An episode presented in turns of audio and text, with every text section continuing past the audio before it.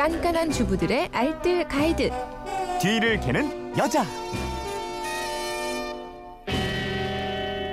네, 속이 꽉 찬 살림살이 정보가 있습니다. 뒤를 캐는 여자 오늘도 곽지연 리포터와 함께합니다. 어서 오세요. 네, 안녕하세요. 네, 휴대폰 뒷번호 6347님인데 살구 보관법을 부탁해요 이러셨는데 네. 살구가 요즘이 제철이죠. 6월, 맞습니다. 7월 이때가 아주 맛있을 텐데. 맞습니다. 네. 보기만 해도 입안에 침이 고이는 살구요. 품종에 따라서 조금씩 다르긴 한데요.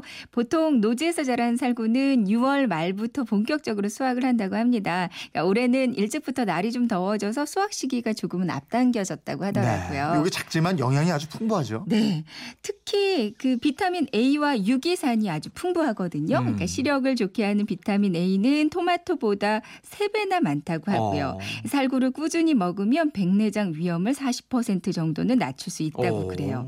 항산화 물질인 베타카로틴이 망고보다 3배나 더 높고요. 음. 리코핀 활성으로 심장 질환 예방하고 변비에 좋은 사과산, 시트르산도 많고요. 네. 특히나 말린 사구는 건조 과정에서 비타민 A가 더 강화되고 아. 엽산의 함량도 높아진대요. 예. 그래서 중앙아시아 지역의 장수촌의 필수 식량이 되기도 한다고 합니다.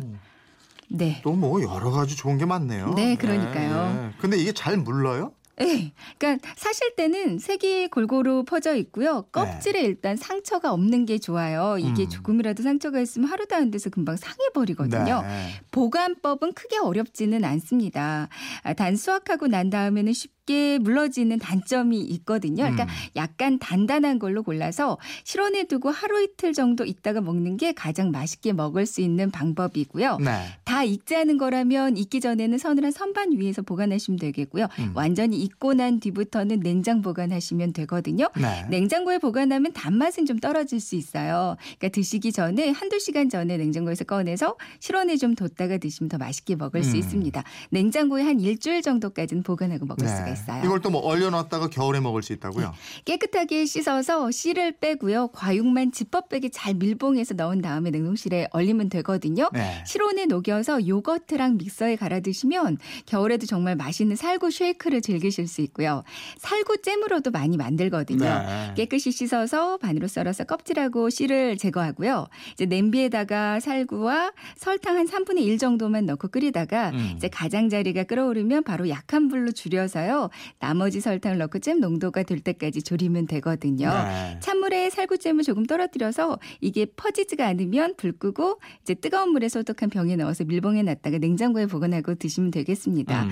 또 과육만 건조기에 잘 말려서요. 말린 살구로 드시면 맛도 좋고 건강에도 더 좋을 것 같아요. 네, 3315님이 길가에 열린 살구 먹어도 되나요? 이렇게 문의하셨는데 요즘 가로수 열매가 아주 먹음직스럽게 익어가고 그러니까요. 있어요. 네. 일단 가로수 열매는 시군, 구청 등 그 행정기관의 소유라고 네. 그래요. 때문에 개인이 무단으로 따는 행위는 불법이라고 하고요. 음. 그리고 아파트 부지에 심어진 나무 열매는 이거는 입주자 공동 소유물로 취급된다고 네. 합니다.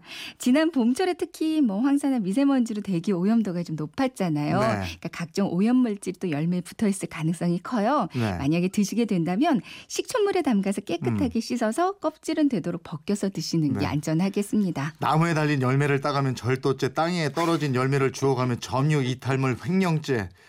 살벌하네. 그러니까요. 예, 예. 알겠습니다. 지금까지 뒤를 캐는 여자 곽지연 리포터였습니다. 고맙습니다. 네, 고맙습니다.